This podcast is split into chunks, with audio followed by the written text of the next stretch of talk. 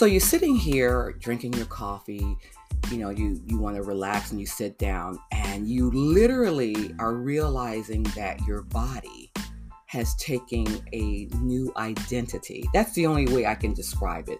I literally think aliens have come in and they have taken over my livelihood as far as my flexibility, my joint issues, because I am really, I, I don't feel my age, but I'm certainly feeling my age. You know what I mean? So like my mind is still in their twenties, thirties. I don't look as old as I am. I'm not sharing my age. And I, but you know, the feel of it is starting to bother me. So I saw this really good article on the A A R P. It's uh, called The Six Things. Let me read it right quick. The six things women wish their doctors told them about turning fifty. And it's such a great uh, article. And I thought I would share it on my podcast because um, there are a lot of things that we should have asked our doctors. You know, how we should start changing our diet, you know, all the excess drinking. Hello, Lemon Drop, how are you? All the excess smoking. Well, I'm not commenting on that.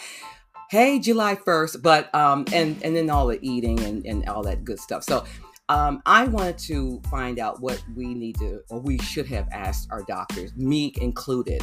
Um, so we're going to talk about the six things that your body is going through right now after fifty, after menopause, all that good, exciting stuff. It's going to be a fun ride. Oh my God. It starts now.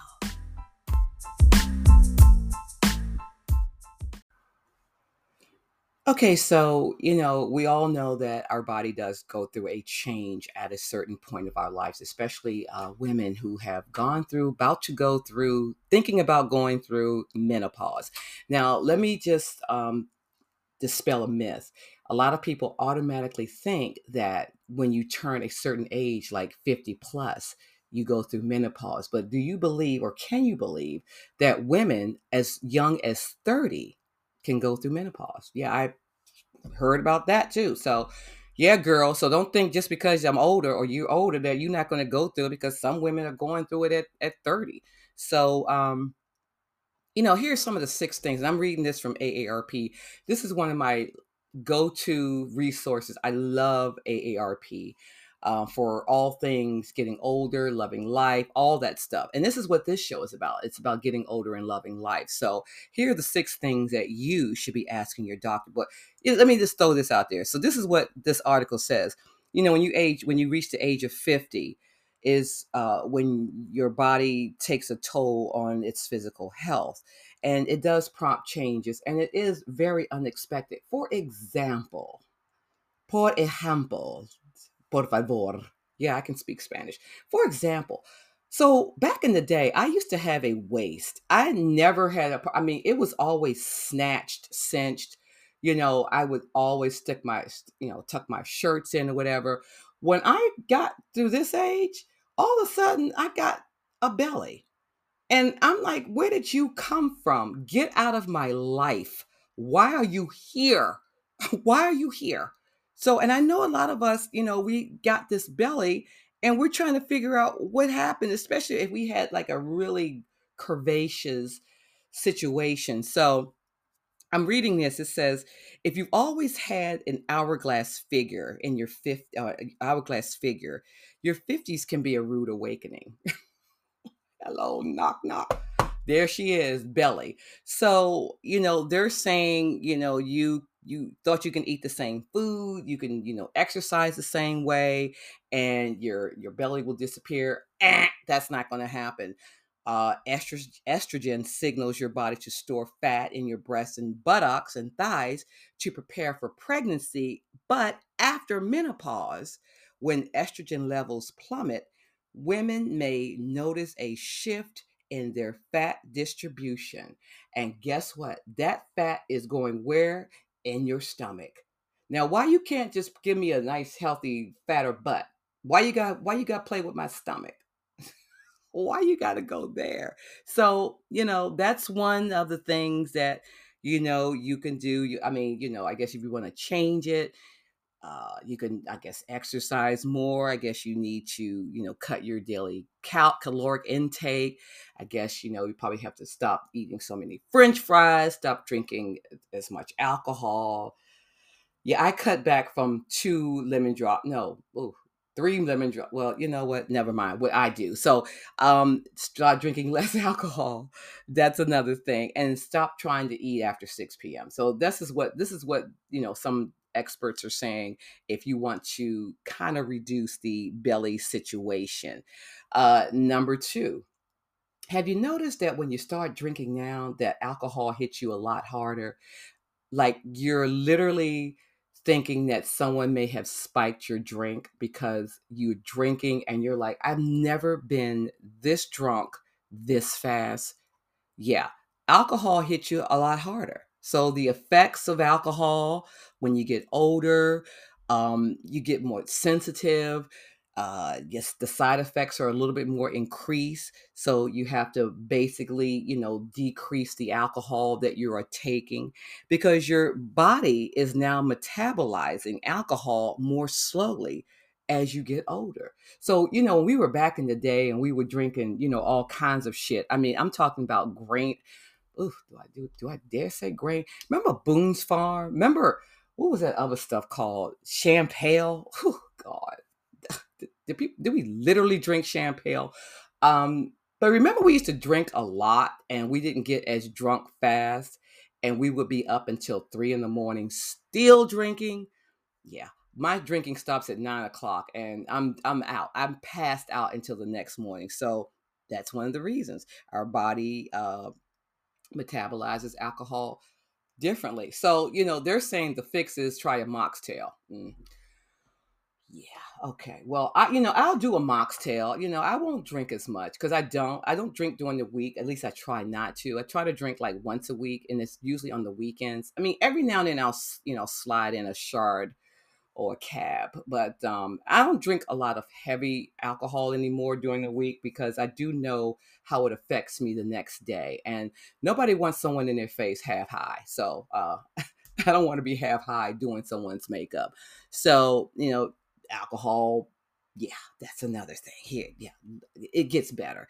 So heart disease is great is a greater risk than you realize. So, you know, uh, women especially, we, you know, we suffer from you know, heart disease issues. You know, and it's funny because, you know, one day you'll hear about someone, a friend who's probably around your same age. And then all of a sudden you hear that they have gone to the hospital. Now, no one knows what happens, but then you later realize they had a heart issue.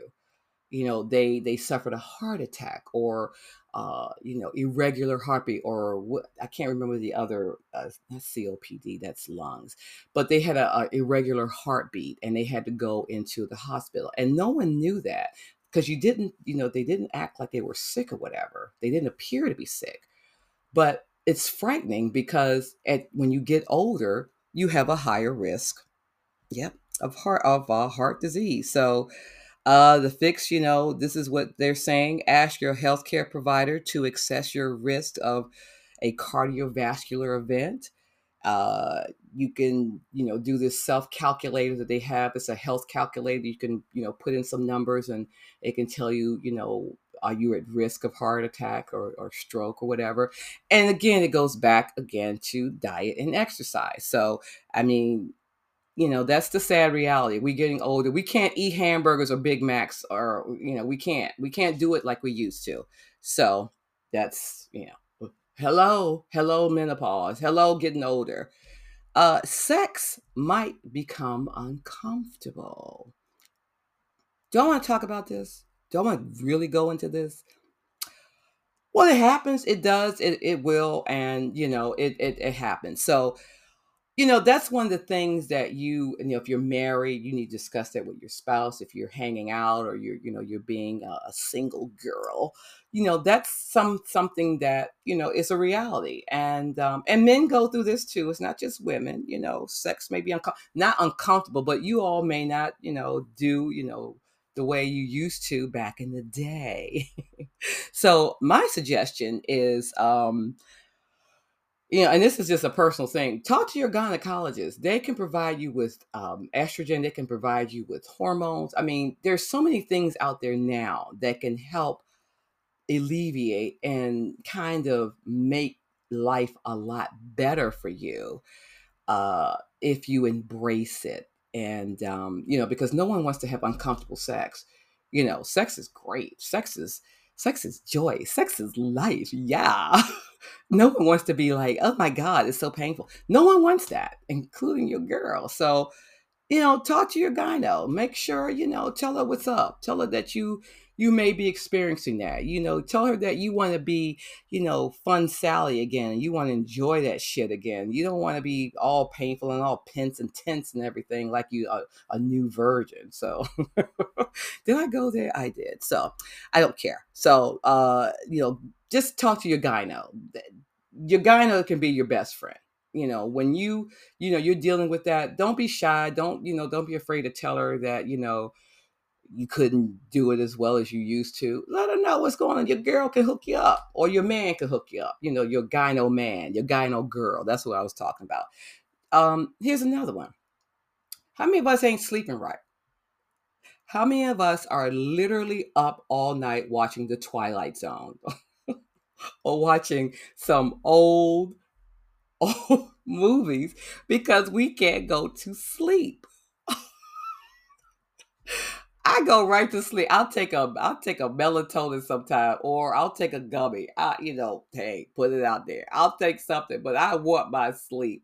But we, our sleep habits are changing. And I have a lot of friends who are texting, they're posting at three in the morning. And I'm just like, are you not sleeping well? Are you, has your sleep habits changed? And that's one of the things that has happened. Your sleep patterns change. It's not like it used to be where, you know, my mom used to say, you're going to sleep your life away. Wake up. You're going to sleep your life away. Now I am up when the birds are up, and I am feeding the birds at five a.m. So, you know, it's hormonal. It it changes. So, you know, hey, that's another thing that can happen. Um, and read and see what the fix is. The fix, uh, you can go to bed, wake up at the same time every night. You can keep your bedroom dark. I do know that if I had blackout shades, I will embrace them all the time. I don't like a lot of light in my house because I, I don't know. I, I maybe I'm a vampire, but keeping things dark in a room definitely helps you sleep better. Turning off your electronics, turning off your television, that helps as well. Burn, and this is this is help for me. Burn a lavender ca- uh, candle. Or something that smells lavender. You don't want to go to sleep with the candle on because that's another situation. But have something that you can smell that's lavender. Spray your pillows. You know, put some lavender underneath your pillowcase. It really does work. It gives you a nice sleep. It really does. And here's the last one. And then, and there's so many more, but these are just some of the things you wish you had asked your doctor. Your bones get more brittle. I just talked about me sitting in this chair and it felt like somebody just invaded my joint space. So your bones do get brittle.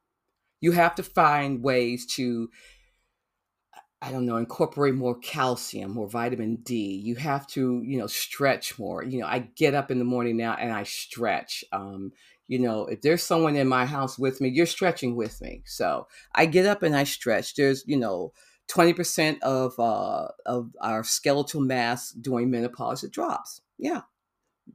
Estrogen drops, bone, you know, brittle bones drop. So again, the fix, you know, start doing weight bearing exercises. I started weight training again.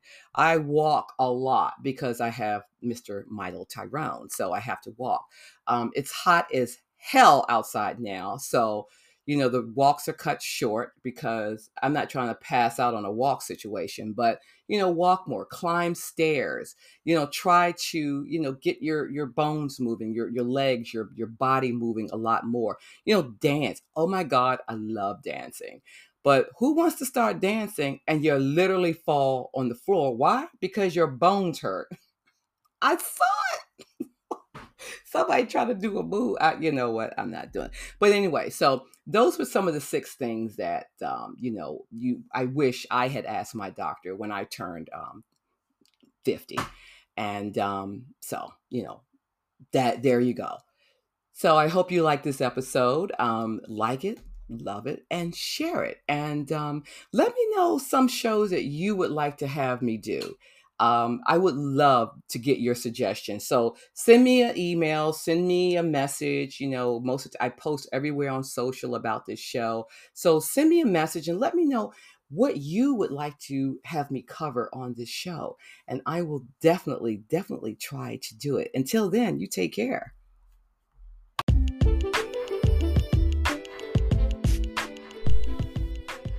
Hi, this is Juanita, and if you enjoyed today's show, like us, love us, and support us. We really do need the support right now because we are in season two, and we would love, love to have you support this show. Uh, tell your friends, tell your neighbors, tell anybody that you know would appreciate hearing a show like this. Until then, you take care.